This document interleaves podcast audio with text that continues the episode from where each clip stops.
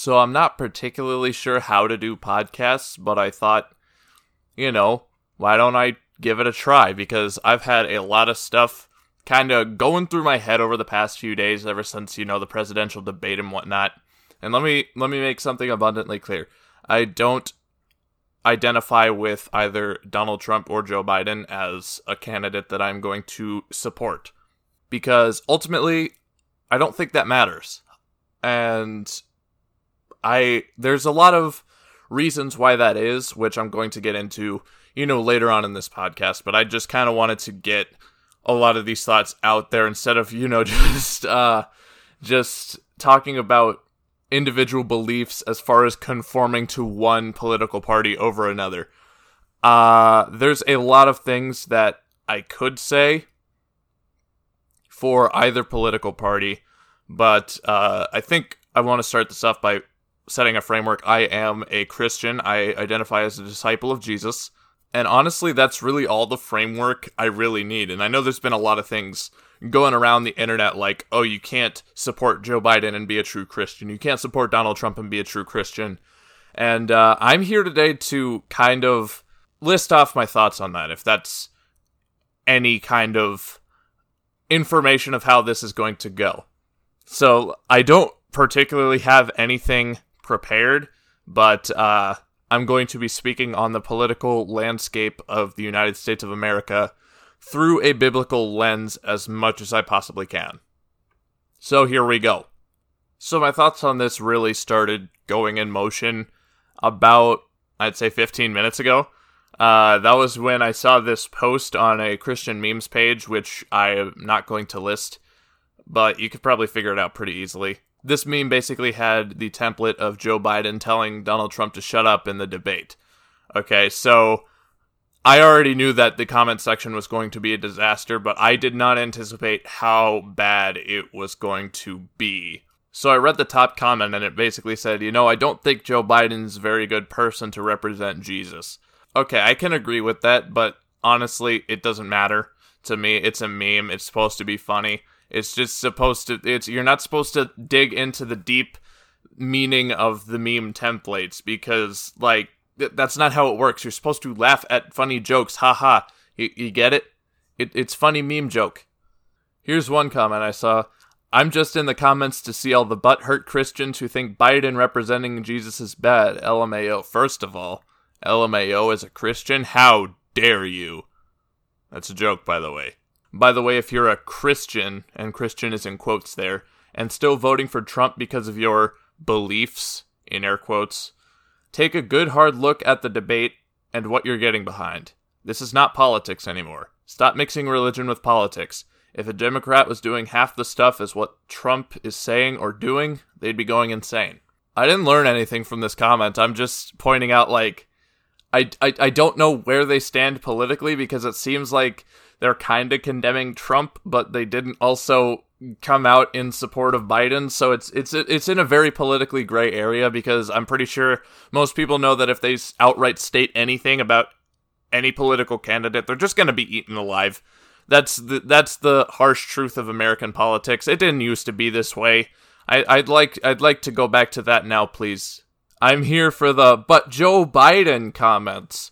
Vote for either Baal or Mammon this election. America, the land of the morally depraved. That's this is the comment that like really set the wheels in motion for me because of the fact that we're comparing the candidates to Baal. Okay? And obviously, if you're in the Bible at all, you know that Baal is a pagan god that was often worshipped by various groups uh, other than the Israelites, and sometimes the Israelites too. But that's that's just how it worked. Sometimes Israel was very Israel had some problems, but I'm not here to talk about that. But land of the morally depraved. 100% agree with this statement.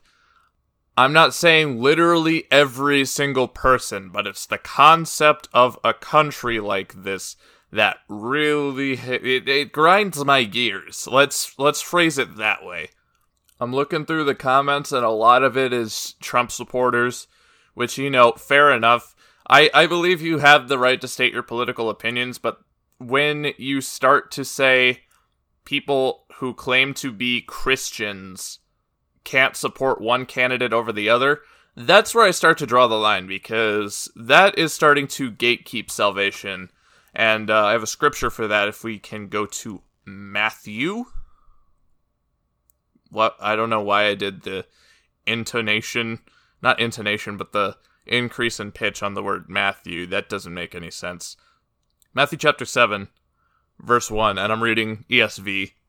I don't think it matters, but you can listen along, you can read along, whatever. It says, Judge not that you be not judged, for with the judgment you pronounce, you will be judged, and with the measure you use, it will be measured to you. Why do you see the speck that is in your brother's eye, but do not notice the log that is in your own eye? Or how can you say to your brother, Let me take the speck out of your eye, when there's a log in your own eye? You hypocrite! First take the log out of your own eye, and then you will see clearly to take the speck out of your brother's eye. I wasn't really going to talk about the scripture beyond judge not lest you be judged, but I think there's a lot of good stuff in here that is pertinent.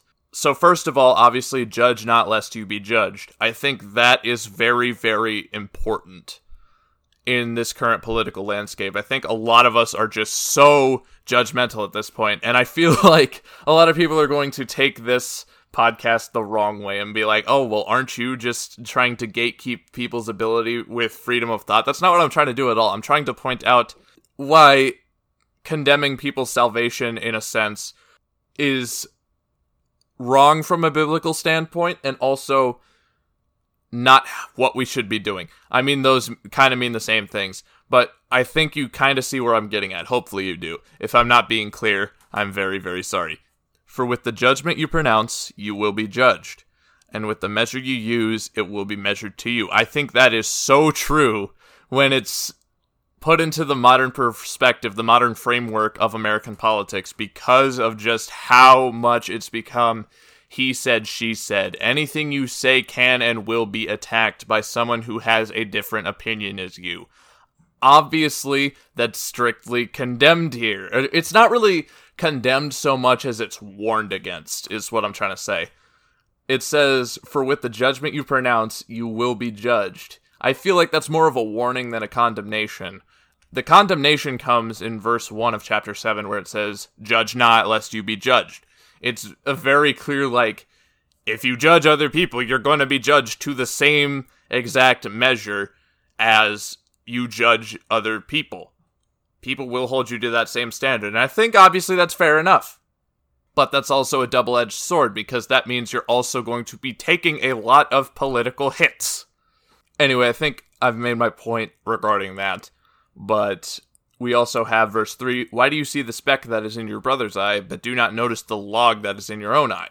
I think that also really sums up where we're at as far as a country, as far as politics in this country, in the sense that everyone is so quick to judge, to pounce on other people who have different political views than us. And I'm guilty of this too. I have been very, very quick to get on people be like, okay, no, that's not right. Why why are you saying that if you, you claim to be a Christian? And that's falling into the exact trap that the scripture warns against. Because I don't notice let's say I have one political view. What's a relevant issue? There's obviously not going to be a perfect example of this, and I'm not trying to make any political statements by these examples, but let's say someone supports defunding the police, but they also happen to support you know, pro choice. I'm not saying I'm pro choice or pro life. I'm just using it as an example. Please don't murder me. Obviously, none of these comparisons are going to be perfect just because these issues are so different and people's opinions on them are even more different. And here's why we're unable to help each other. This is why the two political parties are so unwilling to come together, to compromise, to reconcile is pro choice the log in somebody's eye who happens to believe in it, who happens to support pro choice? I'm not the one to say that. But a conservative will say, oh, yeah, that's, that's absolutely a log in their eye. They need to take care of that first. But then we take the example of defunding the police, and conservatives are a lot less on board with that idea overall. But someone on the left will be like, oh yeah, that's the logger, that's the speck in their eye. I need to help them get it out. Except we don't say that. We don't say, let's help them get it out. Instead, we compare whether it's a log or whether it's a speck, whether it's a significant issue or a not so significant issue. Like, have you ever had an eyelash in your eye? Have you ever had a metal pipe in your eye? Obviously, one is going to be significantly worse than the other. With political issues that are so much less tangible than you know a metal pipe being lodged in your face, it's a lot. It's a lot harder to distinguish which issues are logs and which issues are specks. But I'm here to say it doesn't matter. The point is that we're not focusing on our own weaknesses enough to be able to help each other out. Instead, we're focusing on, oh, we're not as bad as the other side. Well, you might not be in your own eyes, but the other side pretty much has a cover on all your weaknesses. The other side completely covers over the fact that you are weak in this area, and they are strong in this area, whereas you're strong in the areas where they are weak. I've noticed that about Democrats and Republicans. It's very apparent to me that the weaknesses of the Democratic Party are covered by the Republican Party, and the weaknesses of the Republican Party are covered by the Democratic Party. And I'm pretty sure that statement is going to cause a lot of people to really, really hate me, but just hear me out. I'm, ju- I'm just here to talk about what I'm observing from the Bible. Or how can you say to your brother, Let me take the speck out of your eye, when there's the log in your own eye? Again, we're not comparing the sizes or significance of the issues. We're talking about the fact that there is something there that needs to be addressed before you go and help. I say that in air quotes. Before you go and help somebody else who is doing just fine in the area where you may be struggling. I paused there because my basement door just like decided to blow open with the wind. But Jesus goes on to say, You hypocrite! First take the log out of your own eye, and then you will see clearly to take the speck out of your brother's eye. I think that is where America falls short the most. I don't know if you noticed this, but Americans are very prideful. We have a literal holiday dedicated to it. It's on July 4th. Has a lot of good food. Definitely recommend. However, it's all about American pride and stuff. And when that pride is divided into two separate parties that hate each other with a burning passion, that is where we get division that is strictly condemned here. Biblically, and apparently, according to very many people, this is supposed to be a Christian country, quote unquote. However, we do have freedom of religion, according to the Constitution of course, but a lot of people will claim that America was founded on the principles of Christianity.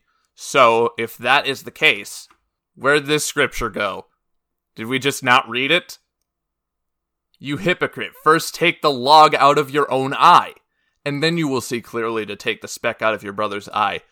The American pride has blinded us. I'm not talking about a speck, I'm talking about a full on blindfold.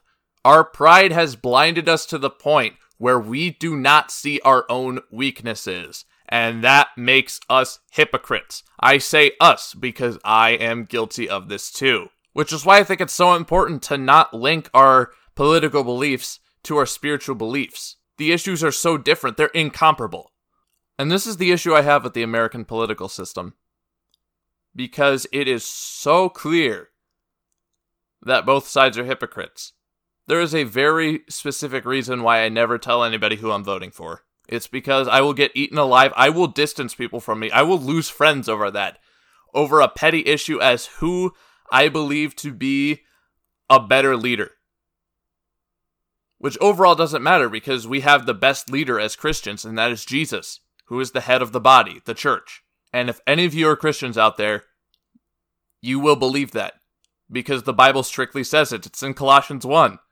Therein, you start to see my problem with the American political system in regards to it. Let's say I support Joe Biden, which I don't say I do. People will say, oh, you're not a true Christian if you don't support Donald Trump. But if I support Donald Trump, people on the other side will be like, oh, you're not a true Christian because you don't support Joe Biden.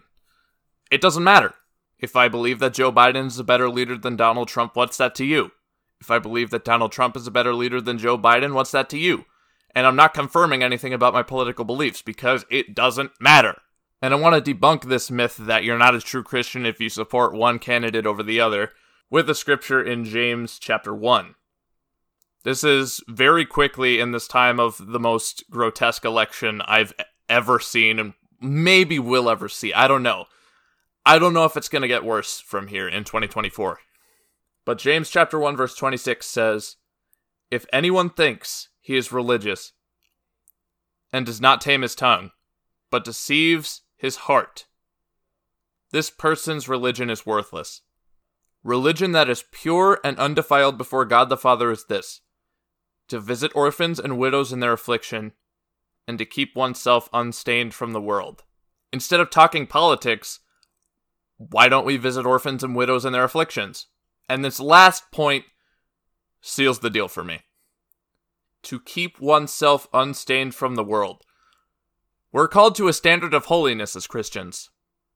We're called to be set apart from the world. Even Romans chapter 12, let me turn there real quick. Romans 12, verse 2 says this Do not be conformed to this world, or this age, as it says in the Greek, but be transformed by the renewal of your mind, that by testing you may discern what is the will of God, what is good and acceptable and perfect, or what is the good and acceptable and perfect will of God, as other translations will say. If we as Christians are pressured by the world to conform to one political party over the other, not only does that brew division, bitterness, hatred, slander, and malice, but what does that mean with our connection to the Holy Spirit? If our minds truly have been renewed, we are going to transform to what the Spirit wants us to be transformed to. It's very, very clear. If you believe that people are not Christians because they support Donald Trump, or if you believe that people are not Christians if they support Joe Biden, I think you need to check if you've been conformed to the world, if you've been conformed to your political party. But if you have the mindset of, hey, you believe this, and I don't believe this, that's okay, because I'm going to love you anyway. That is being transformed by the renewal of your mind. Think about the Apostle Paul. You can read in 2 Corinthians all the horrible stuff that Paul endured for the gospel. Love the guy. Shout out to Paul. I actually really want to cite an example from him in the latter half of the book of Acts. I need to find it real quick. I believe it's in 26. Yeah. This is Paul's trial before King Agrippa. So Agrippa said to Paul, You have permission to speak for yourself. Then Paul stretched out his hand and made his defense. I consider myself fortunate that it is before you, King Agrippa. I am going to make my defense today against all the accusations of the Jews, especially because you are familiar with all the customs and controversies of the Jews. Therefore, I beg you to listen to me patiently. My manner of life from my youth, spent from the beginning among my own nation and in Jerusalem, is known by all the Jews. They have known for a long time, if they are willing to testify, that according to the strictest party of our religion, I have lived as a Pharisee.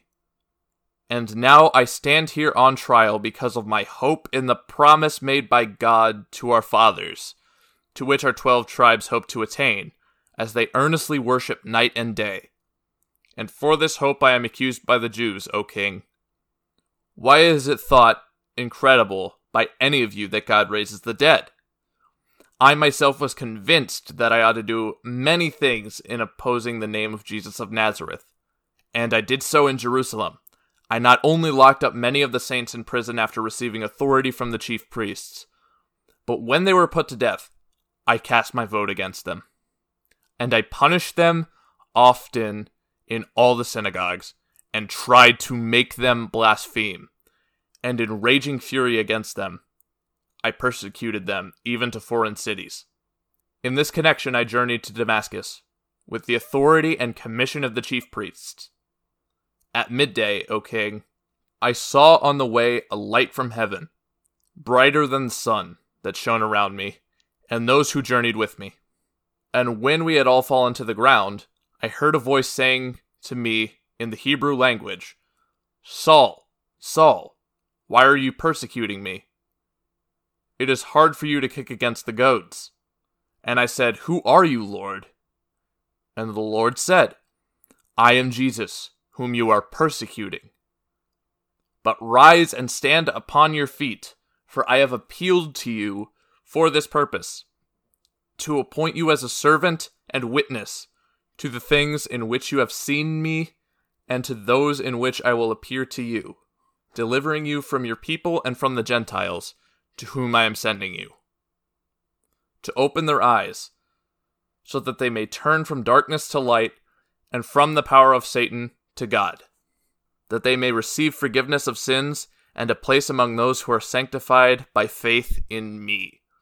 Therefore, O King Agrippa, I was not disobedient to the heavenly vision, but I declared first to those in Damascus, then in Jerusalem, and throughout all the region of Judea, and also to the Gentiles, that they should repent and turn to God, performing deeds in keeping with their repentance.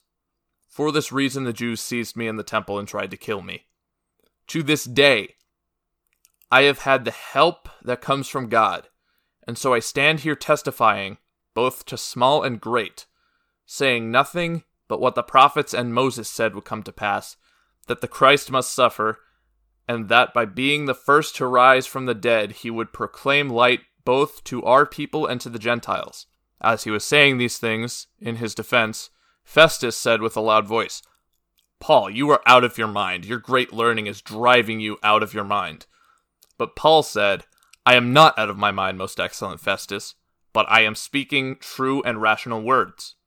For the king knows about these things, and to him I speak boldly. For I am persuaded that none of these things has escaped his notice. For this has not been done in a corner. King Agrippa, do you believe in the prophets? I know that you believe. And Agrippa said to Paul, In a short time would you persuade me to become a Christian? And Paul said, Whether short or long, I would to God that not only you, but also all who hear me this day might become such as I am, except for these chains. That is a long passage, and I'm probably going to cut out a big portion because I read all the way from verse 1 through 29. But you can read it yourself. It's very, very important to what we're talking about here. And I noticed a lot of Paul's mindset was not allowing himself to go with the grain. He brought up how he was raised as a Pharisee, one of the most strict sects of the Jewish religion to the point where he cast his vote against innocent people. Obviously, I don't remember him saying casting votes, so I think that's just a happy accident that we're talking about American politics. But he cast his vote against those who were innocent. Why? Because he believed it was right. What we believe to be right isn't always the reality, but what is right is what the Holy Spirit deems to be right. Obviously, Paul had direct instruction from the Holy Spirit to preach to the Gentiles. We don't have crystal clear instruction, a voice from heaven, that kind of thing. If you do, lucky. But most of us don't. Okay, even biblical statistics God did not speak to people often, even in the Old Testament. Very seldom would he appear to the prophets, but I digress. We still have the Word of God, which is just as powerful. Maybe not as lively as we would like it to be, as far as, you know, hearing a voice audibly in some surreal spiritual experience, but we have the Word of God as our standard. If you're a Christian, the Word of God is your standard. And if it is not your standard, you should probably check on that because it's supposed to be our standard. Why do I bring up Paul here? Because we're supposed to be, as Christians, set apart. And Paul talks about his opposition here as something that is so powerful. His opposition was so great that his own people tried to kill him for what he believed. And not just some crazy whimsical belief that he just made up out of nowhere, but belief that was rooted in the very scriptures that the people trying to put him to death also believed. Does it sound familiar yet? The political parties in America hate each other so much just because we have a different interpretation of the issues going on, a different interpretation of the Constitution, a different interpretation of the laws of the land. It doesn't matter. Because if you believe a different interpretation, you're automatically wrong. I distance myself from you. You need to fix your problems. That perfectly describes the infallibility of the American party system. I say that sarcastically. The word infallible is very sarcastic because nobody accepts that they're wrong. How do we expect something to work like this, even as Christians? How do we expect this to work? The Bible makes it clear humility is what's needed to compromise. And we need that. It's something that's so essential is humility. But we always want to be on the right side. And by right, I mean correct. The correct side of any issue. That's where we always want to be. And that's not a bad thing to want to be on the correct side. But we need to be careful of being close minded because the truth is sure, we want to be correct, but we don't have all the answers. If you say you have all the answers, you are objectively incorrect. I don't have all the answers. I may be coming across as very matter of fact here, but that's, you know, kind of my point here. I'm trying to point out things from a biblical standpoint from what I've observed from the Bible. You can disagree with me, sure, and I'll listen to what you have to say on why you disagree. I'm very open to other scriptures that I may not have taken into consideration when making this podcast. But if you're offended by the fact that I'm saying things that are challenging, if you're offended by the fact that I'm not aligning with any political party, or if I'm speaking against your prior beliefs that people can't be a Christian if they support this party or that party. I call into question why? Why is that such a bad thing? Why aren't you open to the fact that you might not have all the answers? And I've already said I don't have all the answers. I'm open that I might be wrong, and if I am wrong, please let me know, and we could talk about it. But from my observations, God is our standard. His word is our standard. God doesn't want us to be divided, but unified. And in a super volatile election cycle, as we are in right now, I think it's more important than ever to be unified. But all this doesn't even matter because it's not going to happen. I think the way the partisan system stands right now, the only thing that can allow it to be reconciled is humility from both sides compromise from both sides, willing to work together from both sides. I've seen disciples post some vile things during this election cycle. People who I know to be true disciples have posted some vile things. Things that I will not repeat on here. It breaks my heart whenever things like that happen. We're called to a standard of love, mercy, grace, humility, Forgive others as I have forgiven you, is what Jesus said. Why would we be called to this standard to not follow it? Doesn't make any sense. I see a lot of big names on the right. I see a lot of big names on the left who talk about this is the only way to vote if you're a true Christian. That is incorrect, according to the Bible. Pure and undefiled religion is this to keep oneself unstained from the world and to visit orphans and widows in their affliction. That is true religion. That is what religion is according to the Bible. What does that have to do with partisan stuff? You could throw a lot of, oh, well, the left said this, the right said this. You could throw all that out, but where's the love behind that? But let's look back at James 1, verse 26, the scripture right before it talks about true religion. If anyone thinks he is religious and does not keep a tight rein on his tongue, but deceives his heart. This person's religion is worthless. Is your religion worthless? As Christians, we're not called to a he said, she said, left said, right said, they said, they said thing. Keep a tight rein on our tongues. That's what we're called to. It says it's deceptive if we claim to be religious, if we think we are religious, not just claim, if we think in our minds we are religious, it's not just what we outwardly claim, but if what we think about ourselves is that we're religious, but we don't keep a tight rein on our tongues, if we don't watch what we say, we deceive ourselves. Our religion is worthless. But we're not just told about the worthless religion, we're told about pure, undefiled, true religion that not only is true for us, but it's what God confirms is true. Visit orphans and widows in their affliction. Keep oneself unstained from the world. Are you keeping yourself unstained from the world? Are you visiting those who are in affliction? People can draw from that what they like about like marginalized groups and whatnot. Sure, care for them, but keep a tight rein on your tongue. It's like, oh, those guys aren't doing it. What are you doing? I think of when Peter is reinstated by Jesus. After Jesus says, Follow me, Peter turns around and looks at John and is like, Lord, what about him?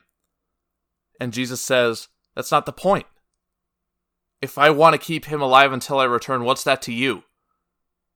You must follow me. It's a personal relationship with God. We can't be judging each other because that causes division. I encourage you to think about what visiting orphans and widows in their affliction is all about. What keeping ourselves unstained from the world is all about. Because are we truly set apart if we conform to one party or the other? Maybe. I don't have all the answers. But from what the Bible says, very unlikely. Because if we believe something so strongly to be true, and there are other people opposing us that say it's not true, we get defensive. I don't think it's wrong to get defensive. I think it's what we do in our defensive state that really dictates where we stand as far as those things. you know, like where we need to grow and where we need to repent. Are we turning the other cheek? I've fallen short in this area so many times. It's really difficult. It's not an easy calling by any means. I want to point out this Facebook post I read, I think it was a couple weeks ago at this point. I'm in a worship leaders Facebook group on Facebook, obviously. But someone there stated their frustrations with the election, and I'm going to go find it actually. Hold on. This is what it says. I'm not going to name the guy who said it, but this is what it says. I've been struggling with an idea recently. The idea is that we as Christians ought to be focused a little less on our church, our worship, and our rights as Americans, or wherever you reside, and we ought to be more worried about the poor, the broken, and the lost who are abundant in all our communities. While we argue over masks in church, and whether or not to sing or even open, and whether our rights are being violated, there are thousands of people in my hometown affected by a very real pandemic. Poor economy and stress over elections, kids in school, work, and whatever. I've just reached a point where I may just tune out and not even vote this year. Take all my energy and just work to encourage my scared neighbors and seek work to help those in my community. I just wonder if when Christ says, Many will come to me, and I'll say, Be gone, I never knew you, if those folks were a little too consumed with their rights, themselves, their churches, and worship. In later podcasts, I'm probably going to talk more about the election. Maybe. But I think I stated a lot of my opinions here. If there's anything I missed or anything you want me to address, I'll probably set up an email or something that you can send me. Send me an email or whatever. I don't know. I don't know how to do this podcast thing. I make Minecraft videos. But uh if you made it this far, thanks for listening to what I have to say. We've made it about an hour into recording, which is definitely going to get cut down because I had to stop and repeat myself a lot. It's going to take a while to edit, but uh if you did make it this far, I really appreciate you listening to what I had to say, and I encourage you if you took anything from this, if you were cut to the heart by this in any way, amen. Like, my place is not to challenge you in who you're voting for or to get you to abstain from voting. My goal is to get you to focus on what really matters, which is God. Election or not, our calling doesn't change. Whoever wins, whoever wins, Biden or Trump, or some other third party that just comes out like a ninja, our calling does not change. As disciples, that true religion calling is not dependent on who's leader. But I think I'm going to leave it there for today, just as I, uh, I'm quickly starting to repeat myself. So, uh, thank you guys for listening, and uh, stick around for the next podcast. I'm not even sure where I'm to publish this, but uh, neat. That's a wrap for the first one.